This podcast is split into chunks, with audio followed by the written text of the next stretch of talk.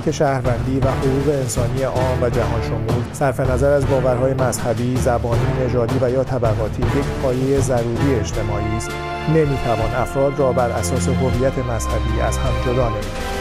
وقتی به این مسئله نگاه می‌کنیم از دو جهت قابل بررسیه.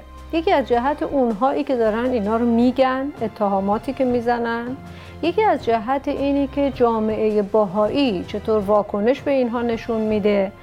و چیکار باید بکنه اصلا در این مورد که کمتر این حرفا زده بشه؟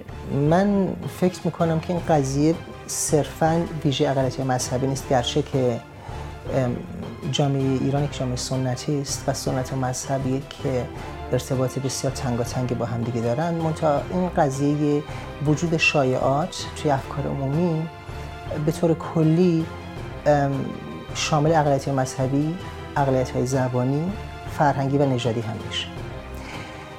یک بخش اساسی اون بیش از اون که بخواد صرفا به خود مذهب و در مورد ایران مذهب شیعه فرگشت کنه بیشتر ربط داره به اینکه ما تو در مورد یک جامعه سنتی داریم حرف می‌زنیم. یه عده مترصد هستن که جلوی هر نوع نوآوری رو بگیرن.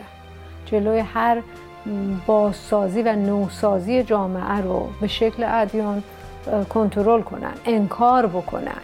برای اینکه ممکنه منافعشون به خطر میفته تعصب ریشش هم ایناست دیگه. منافعشون به خطر میفته مثلا شما فرض کنید در جامعه که تقلید وجود نداره دنبال روی وجود نداره و این رو شما به طور نسبی می‌بینی که در این جامعه نیست طبیعتا اون جامعه که میگه باید مقلد باشه چه می‌دونم پیشوا باشه تو باید از او اطاعت بکنی.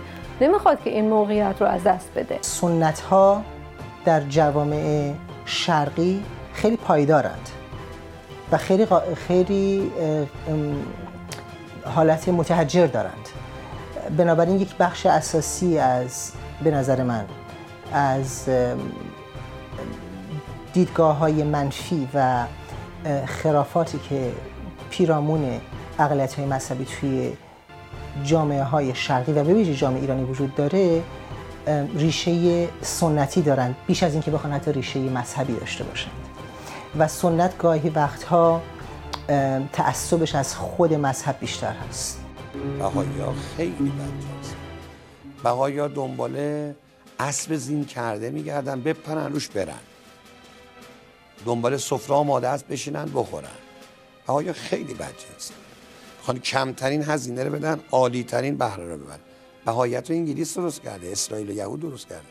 حالا بحث اینی که چرا این اتفاق افتاده؟ به نظر من یک علتش اون تعصبی است که در جامعه بیرون وجود داره و یه علتش این که جامعه باهایی هم مسئول بوده برای اینکه اینها رو نمایان نکرده توضیح نداده به جامعه کلانی که داره درش زندگی می‌کنه. خب این کاملا فضا رو آماده می‌کنه که این سوء تفاهم ها پیش بیاد و زمینه هم فراهم بشه برای هر نوع تهمت و افترا و جداسازی یک جامعه محدود از یک جامعه کلان. ما در مورد یک هویتی داریم صحبت می‌کنیم یک هویت فرهنگی یک هویت زبانی یک هویت مذهبی و این اقلیت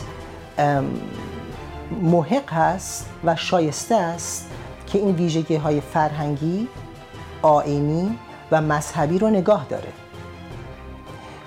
بنابراین به نظر من این راه حل نیست که ما انتظار داشته باشیم که از یک اقلیت مذهبی در یک جامعه که تغییر مذهب بده و همگن بشه با جامعه اکثریت به این دلیل که از این پیش قضاوتی ها و نابرابری ها واهمه داره.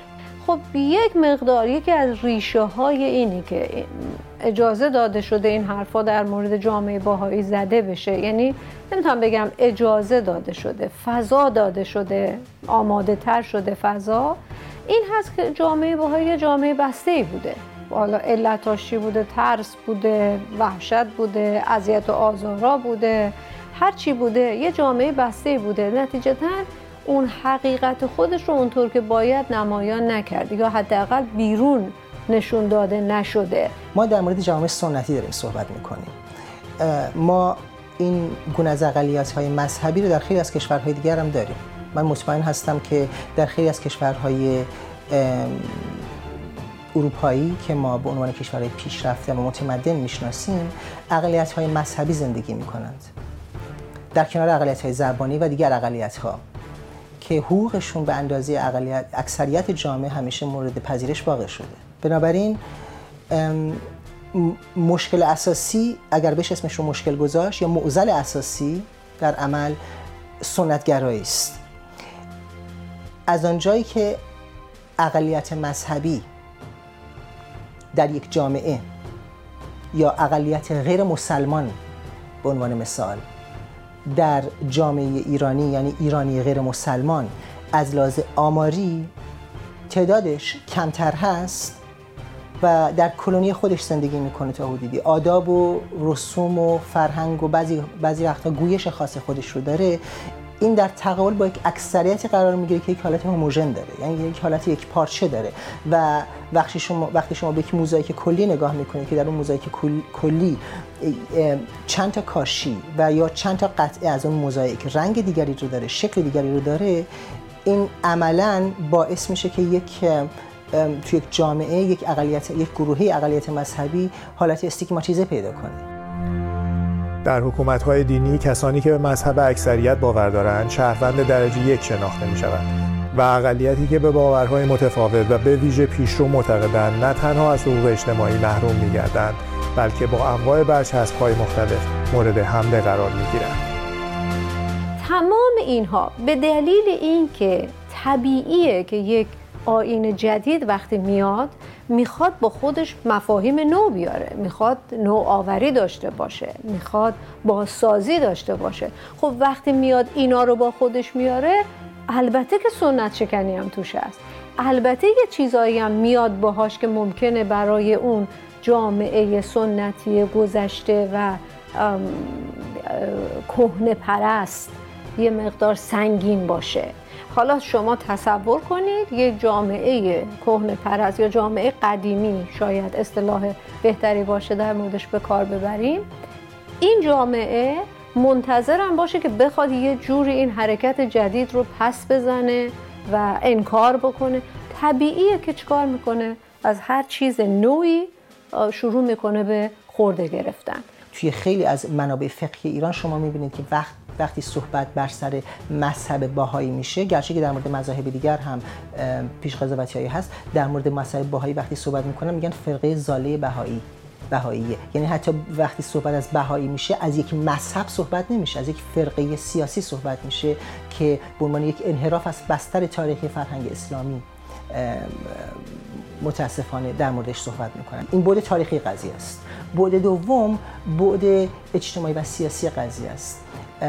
زمانی که قبل از انقلاب اسلامی در ایران جامعه متشکل بهایی جز جوامع روشنفکر نسبتا متمول و یک موقعیت خاصی در ایران قبل از انقلاب داشت. ارتباط برقرار کردن با فرهنگ و دیانت بهایی بعد از انقلاب اسلامی بگونه این یک خیانت سیاسی محسوب میشه برای کسانی که در پاسداری انقلاب کوشا هستند. یه عده مترصد هستن که جلوی هر نوع نوآوری رو بگیرن. جلوی هر بازسازی و نوسازی جامعه رو به شکل ادیان کنترل کنن انکار بکنن. برای اینکه ممکنه منافعشون به خطر میفته تعصب ریشش هم ایناست دیگه. خب راهش چیه؟ راهش اینه که از هر چیز کوچیکی یک مستمسکی بسازه یک آلت دستی بسازه و این رو دامن بهش بده. یه جرقه کوچیک چیزی که کوچیک اصلا نیست. اصلا چیزی وجود نداره. ولی شما می‌تونی از زوایای مختلف به این مسئله نگاه کنی و پروبال بش بدی و دامن بهش بزنی و اصلا یه تعبیر دیگه ای در فضای جامعه بسازی. حالا ما بعد از انقلاب حداقل اینو متوجه شدیم که در مورد جوامع دیگه هم به کار برده شده. برای اینی که اونها رو پس بزنن و منکوب بکنن. صرف نظر از علتهای متفاوتی که برای ریشه یابی عملکرد اکثریت در ارتباط با اقلیت ها به ویژه بهاییان وجود دارد. باید به این اندیشید که چه راههایی برای حل این مشکل وجود دارد.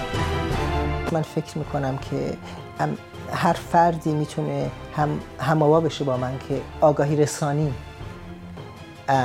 اولین گام هست در پیدا کردن راه حل این موزل یعنی که نه اینکه مشکل رو حل می‌کنه حداقل یک منفس هایی رو باز می‌کنه یک پنجره هایی رو میگشایه به سمت بیرون. من فکر می‌کنم که از این و این تلاش باید, باید از هر دو سو انجام بشه. اقلیت های مذهبی زبانی نژادی و فرهنگی در ایران. باید تلاش کنند اگر ممکن باشه تا اونجایی که میسر هست و شکل تبلیغ پیدا نمی‌کنه آگاهی رسانی کنند. این آگاهی رسانی می‌تونه در نشست های دوستانه انجام بشه. ولی پذیرش دو سویه با همه با همه کاستی ها کاستی ها و فوزونی ها اولین گام هست در راه پیدا کردن راه حلی برای این موضوع. بنابراین آگاهی رسانی. و از سوی هم من فکر می‌کنم که خود جامعه